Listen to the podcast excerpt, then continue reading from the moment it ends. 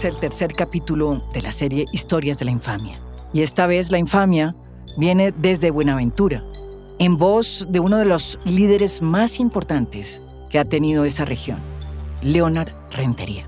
Escúchenlo, escúchenlo, porque habla de un tema que casi nadie toca en Colombia, la exclusión y el racismo.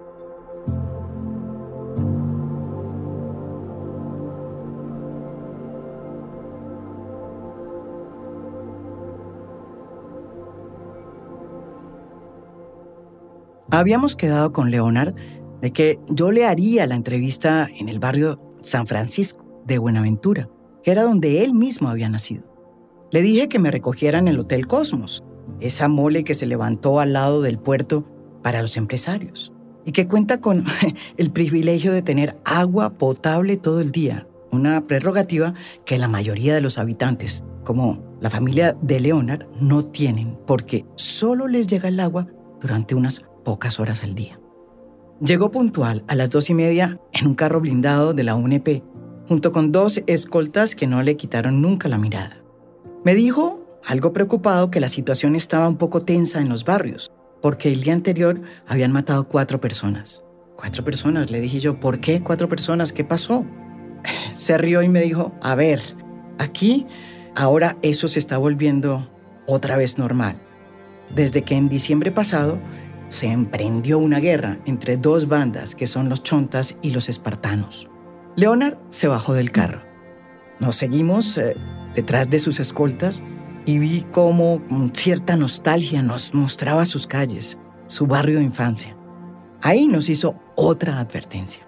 Ojo con los hombres en moto que seguro van a aparecer, porque esos son de la banda.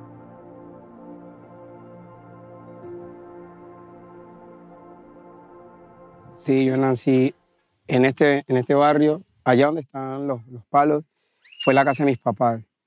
Eh, y todo esto, pues, eh, era puente, ¿no? Era puente. Y recuerdo mucho este espacio porque aquí era como que mi papá ponía la... Todas las lanchas de los vecinos realmente las ponían por esta zona, ¿no?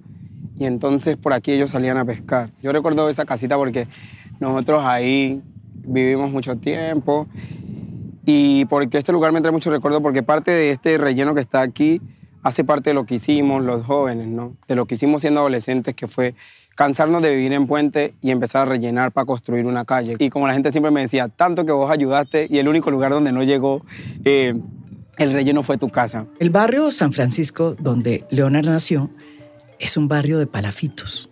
Es decir, es un barrio donde las casas de madera que son construidas sobre el agua, están sustentadas en palos hechos de la palma de chonta. Una palma impresionantemente poderosa porque resiste todo. Por las montañas de plástico que se empiezan a ver entre las entre calles y que las tapan prácticamente, es evidente que carecen de un servicio de recolección de basura. El servicio de luz opera de manera intermitente y solo tienen agua unas seis horas al día, cuando tienen suerte. Las casas son más que precarias y cada tanto uno se tropieza con una casa destruida y abandonada. La casa de Leonard ya no existe. Solo quedan los palos de madera de chonta que la sostenían. Pues además de que no están varias casas, eh, no hay muchos vecinos que se fueron por la dinámica de la violencia, que tuvieron que abandonar pues, porque se cansaron de la dinámica de violencia y dejaron sus casas solas. Y pues algunas pues lamentablemente están eh, sin personas que le habiten y ya no, como si no, sí, algunas están, eh, y que no pasa solo acá, pasa en muchas partes, que las casas terminan eh, estando destruidas, ¿no? El que se va es como si perdiera una parte. Pero ahí es que yo digo lo que siempre decimos, ¿no? El concepto de la tierra, que para algunos la tierra es un puñadito ahí, pero para nosotros el concepto de tierra implica la vida, porque aquí están puestas la fuerza, los esfuerzos, la esperanza, la cultura de la solidaridad está aquí. O sea que nosotros cuando nos vamos de un lugar, la gente pensará que solo se deja el lugar y no. Con ellos se van también eh, los recuerdos y se van las vivencias, sobre todo, y la cultura que hace parte de nosotros. Al lado de donde quedaba la casa de Palafitos de Leona Rentería y su familia, hay varias casas destruidas, completamente abandonadas. Lo miro y le pregunto, ¿por qué se fueron ustedes de este barrio que usted tiene tan entrañable en su memoria? Por lo menos cuando nosotros nos fuimos de mi casa, nosotros estamos pasando por una circunstancia bien difícil. Eh, mi mamá ya había muerto en el 2009, el producto del derrame que, que le dio. Mi papá pues había sobrevivido porque le había dado mucho tiempo antes una trombosis y la casa estaba en muy malas condiciones y no teníamos cómo en ese momento sobrevivir. Entonces mi papá se fue a vivir a una pequeña casa que tenía mi tía, mi hermana se fue con el esposo a otra parte y yo opté por irme a otra parte. Yo me fui a otra parte de la casa de un amigo y estuve allá hasta que luego renté un lugar y cuando renté el lugar, pues ya la casa estaba en muy malas condiciones. Cuando renté el lugar, pues ya mi papá fue, mi hermana fue y nos volvimos a encontrar. Y ya la casa pues después se vino, se vino abajo. Mientras estamos recorriendo las calles, haciendo la entrevista, dos motos se nos acercan y nos miran de reojo. Como quien mira a un intruso. Nos asustamos y Leonard nos advierte que sigamos derecho, que no perdamos la cordura, que no les dirijamos la palabra y que sobre todo no grabemos. De pronto nos encontramos con varios amigos de infancia, entre ellos dos bailarines, que van a dar precisamente un curso a unos niños. Aquí todo el mundo baila en Buenaventura.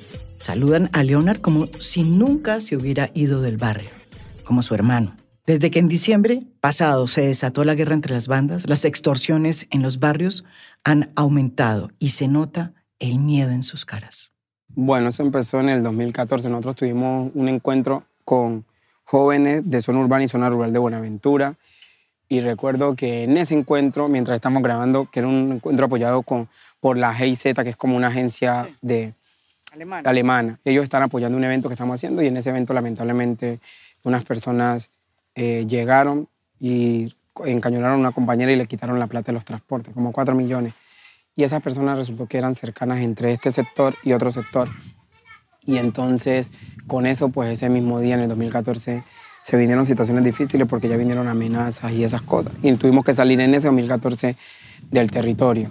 Y en el 2015 es cuando se da lo del asesinato de mi cuñado, que se da eh, cerca acá, en una calle que se llama La Cueva de Rolando, que también hace parte de este mismo barrio. Y entonces a mi cuñado, eh, nosotros estamos preparándonos, nos han invitado del HITWO al parque para la franja académica, porque nosotros trabajamos el tema de, del hip hop y lo trabajamos en territorios vulnerables precisamente para a partir de ahí ganarle jóvenes a la violencia y trabajar luego proyectos de vida y otras cosas. Y estábamos organizando las diapositivas cuando llegaron algunas personas armadas que lo sacaron de la casa y después lo, eh, lo asesinaron en la calle siguiente. Pues lo que pasó en ese momento fue parte de lo que pasa hoy, ¿no? El tema de la frontera, de que eh, se les metió la cabeza y se imaginaron que mi cuñado hacía parte de una banda criminal. Finalmente dicen algunas personas que no, que no le iban a matar, sino que él, en medio del susto de que lo llevaba, se lo querían llevar a otro lugar. Y pues obvio, cualquier persona que se lo quieran llevar a otro lugar, pues busca para correr, porque usted sabe que si lo llevan a otro lugar, lo más probable es que sabe para descuartizarlo o algo. Lo primero que la mente maquina es eso, porque uno sabe en veces cómo son las dinámicas, ¿no? Y entonces eh, mi cuñado intentó correr y cuando intentó correr le pegaron varios balazos y llegó al hospital eh, con signos vitales, pero luego murió ¿Qué hace entonces un joven como Leonard Rentería que tiene muy claro cuáles son los desafíos y el futuro que debe tener esta región y esta ciudad que él tanto ama? Hay posibilidades de que el joven estudie, pero nada de eso va a importar si el territorio sigue siendo atravesado por la violencia. Yo soy de los que tengo mucha esperanza en este territorio, pero en este mediano plazo tengo más tristeza y desesperanza de alguna manera, porque un muchacho sale de la universidad y tiene que emigrar porque aquí no va a tener cómo desempeñarse. Puede hacer emprendimiento, pero no todos tenemos la capacidad de emprender y no todos tienen el recurso para emprender. Y lo otro es que el muchacho anda por la calle buscando cómo resolver con mil necesidades. No es justificación porque yo crecí en un ambiente como este y yo no soy un delincuente, pero no todos piensan ni sienten como yo. No todos tienen, de pronto tienen hijos y terminan metidos en una dinámica que, que muchas veces no quieren. Porque si, yo, si usted revisa las dinámicas de quienes están en los grupos, usted se va a encontrar que al menos jóvenes que tienen y tenían todas las habilidades futbolísticas para estar en cualquier equipo profesional de fútbol, que tienen todas las dinámicas artísticas para hacer un hit en términos musicales, que tienen todo en actuación para tener montaje en escena, porque aquí se han robado películas donde el talento se ve a flor de piel y hay gente haciendo producción audiovisual que da miedo. Pero, ¿qué pasa? Aquí no hay oportunidad. Las oportunidades las labran la misma gente. Si uno no se labra su oportunidad aquí, no hay posibilidad. Entonces la plata de todos se, se diluye y seguimos girando en el mismo círculo que al parecer a pocos le importan. Ahora vamos con los números, que son difíciles también. Según los registros del DANE, el 82% de la población en Buenaventura se encuentra en una situación de pobreza extrema, mientras que un 41% lo está en la miseria. Es decir, es una de las regiones, o si no, la más pobre de Colombia. Sin embargo, es la más rica. Y la más rica no solo en biodiversidad, sino en el hecho de que tiene no solamente cuatro puertos, sino que es nada más ni nada menos que el lugar que conecta al mundo con el Pacífico. Por esos puertos se mueve el 42% del comercio exterior colombiano y sale cerca del 70% de las exportaciones de café. Sin embargo, de todo lo que aporta al Estado en impuestos, solo el 4.2% le llega a Buenaventura. Y lo poco que llega, pues siempre cae en manos de los políticos corruptos que se lo roban. Leonard sabe que estas cifras de pobreza que deberían producir titulares e indignación, pues que no son materia de alarma en ningún centro de poder. Por eso es que él y muchos otros han decidido pasar a lo que ellos llaman la resistencia pacífica y han hecho muchos paros, muchas protestas para ver si los escuchan. En diciembre del año pasado, Leonard participó en un paro que impuso un bloqueo muy fuerte sobre el puerto de Buenaventura. El bloqueo produjo la indignación de los empresarios y de los ministros del Estado que vieron que pues, eh, tenía unos efectos muy duros en la generación de empleo y en general en la economía nacional. Él fue entrevistado en una cadena radial y una periodista le preguntó que si no le daba pena seguir insistiendo en un paro que tanto afectaba a la economía y a los empresarios del país. A Leonard esa pregunta lo sacó de quicio y decidió cantarles la tabla. Y les cuento otra cosa, la cantada de tabla se volvió viral. Debería darles vergüenza y deberían sentir empatía por un pueblo que le ha dado tanto a este país, que este país no hace más que desconocerlo, que comportarse de forma racista y tratarnos como nos tratan. 80% de pobreza. No, pues fue una llamada que hicieron desde Blue Radio, ¿no? Y pues yo estuve atento cuando hicieron la entrevista a la persona de la policía, ¿no? Y para él fue un micrófono abierto, donde él pudo decir todo sin tener ningún tipo de pregunta y tampoco ningún tipo de cuestionamiento frente a lo que decía. O sea, para él no hubo cuestionamiento, pero cuando yo tomé la palabra a mí sí me cuestionaron y me cuestionaron para decirme que si no me parecía pegarse un tiro en el pie, hacer eso. La verdad yo no acepto, no acepté que me cuestionaran. Y si es un error, lo asumo y si me, tocar, me tocara volver a cerrar, lo volvería a hacer porque yo sé que en este país no van a prestarle atención a nadie que solamente llame un medio para hablar del problema de Buenaventura. Estos días que estamos haciendo, nosotros estamos visibilizando lo que pasa en Buenaventura. ¿Y cuál es la respuesta? Ninguna. El Estado no actúa. Pero si nosotros cerramos inmediatamente, el Estado viene y todos los medios, ahora sí, vuelven a Buenaventura. Yo te lo voy a decir de una forma, nosotros nunca nos han visto, o sea, no nos han visto como parte del Estado en relación como sujetos de derecho. A nosotros nos siguen viendo como personas que, tienen, que hacen posible la construcción de riqueza. Si no, entonces tú vas y miras cómo vive un trabajador portuario, cómo gana y qué gana, y te das de cuenta que no es lo mejor y te das de cuenta que tampoco esa, esa cuestión que nos dijeron de desarrollo es una falsedad porque en el puerto no hay más de, de 5.000 personas contratadas. Colombia firmó hace cuatro años la paz, pero en lugares como Buenaventura, esa paz todavía sigue siendo muy esquiva porque la violencia no ha podido frenarse. Cuando se firmó el acuerdo de paz, yo nunca pensé que la violencia aquí se iba a ir, porque es que el acuerdo no se firmó con, con las bandas criminales, se firmó con la FARC, y ellos iban a seguir su accionar. Entonces, aquí pensamos, inclusive nosotros salimos a decir sí a la paz, aun cuando sabíamos que íbamos a seguir viviendo en guerra. Aunque éramos conscientes que íbamos a seguir viviendo en guerra, pero salimos a decir sí a la paz. ¿Por qué? Porque teníamos empatía con el resto de los lugares donde la gente iba a dejar de vivir la zozobra del alfar. Entonces esa conexión nos hace pensar que, obvio, nosotros tenemos que apoyar eso porque es positivo, porque nosotros sabíamos que esto no iba a cambiar mucho.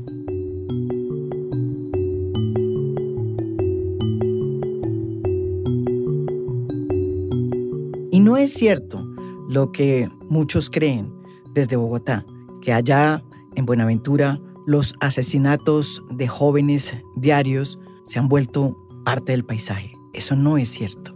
Aquí, gente como Leonard y sus amigos están muy cansados de que la violencia sea el futuro que se les imponga a las nuevas generaciones.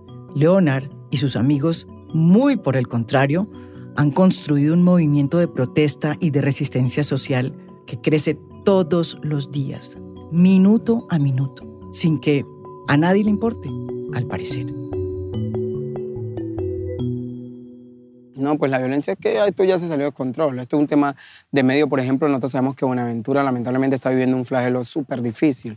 Nosotros pasamos de que antes en Buenaventura la gente no le quitaban celular y la gente podía andar con celular en cualquier parte, la gente no le quitaban sus motocicletas. Esas dinámicas aquí nunca se han dado. O sea, son, no son de aquí. Eso aquí nunca ha pasado. Aquí la gente podía, y hoy esas dinámicas eh, empezaron a cambiar y toda la situación de cómo ha empezado a empeorar. Sabemos pues las dinámicas que hay entre las bandas criminales que tienen su, su, situación y que lamentablemente no vemos una respuesta institucional. Y pues nosotros pedimos eh, ante el, el, Estado local, ante el gobierno local, porque entendemos que tiene una responsabilidad. Y yo siempre lo he dicho y lo voy a sostener hasta el último lugar. Aquí no hay autoridad sobre la autoridad de lo ilegal.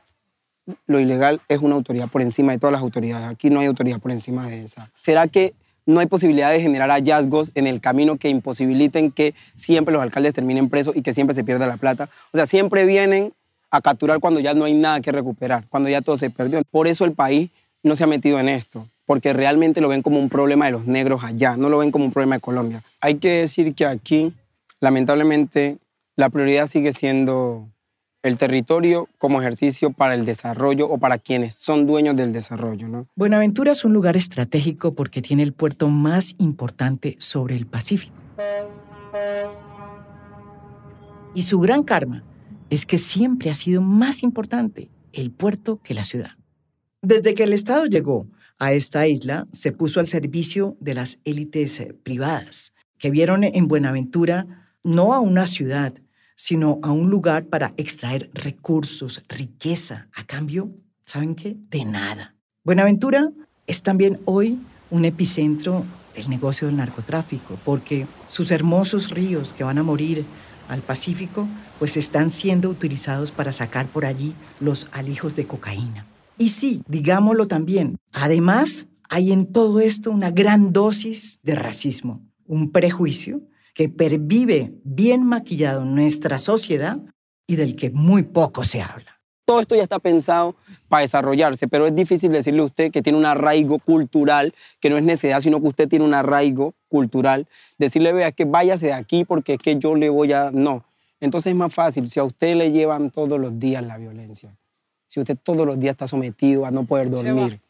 Allí se mide el nivel de empobrecimiento en el que estamos. Cuando una persona no puede abrir su, su llave y tener agua tan siquiera 12 horas, diga esa población es pobre si no tiene agua, un lugar donde abundan los ríos, mientras se movilice la carga, todo el mundo va a seguir tranquilo en su comodidad de Bogotá, mientras sus cuentas sigan llenándose de recursos. Eso va a seguir pasando. Porque aquí la seguridad, que maten un negro más o un negro menos, al país le da igual, siempre le ha dado igual. La vida del negro no vale nada, como decía Junior Jane en la canción. Digámonos la verdad, Colombia es muy racista. Si hay una demostración de que en Colombia le falta entender que no somos todos iguales y que hay etnias indígenas y sobre todo comunidades afros que tienen sus propios territorios y sus propias cosmogonías, pues estamos fregados porque de pronto todo eso se puede partir en mil pedazos. Hasta que no entendamos quiénes son, no podremos integrarlos. Y también hay que decirle a esas élites que siempre nos han gobernado que se abran, que entiendan, que dejen el racismo aparte de sus negocios y que inviertan en el capital humano de una ciudad que es hermosa y está rodeada de ballenas. Es que nada de lo que ocurre en este territorio es casual. Nada de lo que ocurre es casual. Ni la violencia es casual.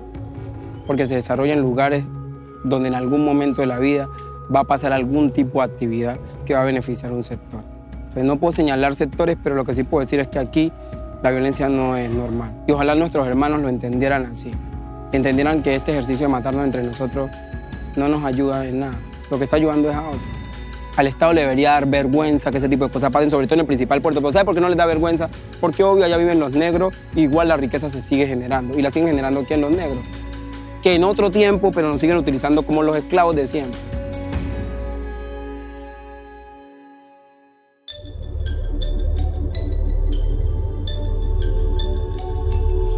A Fondo es un podcast original de Spotify. Producción general, Lucy Moreno. Sebastián Payán, editor de contenido. Editores de audio, Cristian Leguizamón y Audio Factory. Óscar Aponte, editor de audiencias. Música original del maestro Óscar Acevedo. Por Spotify, director de estudios Latam y Latin X, Javier Piñol. Lead the Content Development, Nacho Gil. Lead the Productions Operations, Camila Justo. Lead the Programming, Promotions and Editorial, Thais Tavara. Producción, Sara Barrett. Supervisión, Sofía García Ramos. Business Affairs, María Valero. Por Marketing, Marta Rodríguez y Martín Jaramillo.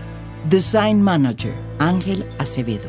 Comunicación y Prensa, José Echeverry y Eugenia Rojas. Editorial, Patricia Cordero. Legal, Janet Vázquez. Gracias por escuchar. Soy María Jimena Duzán.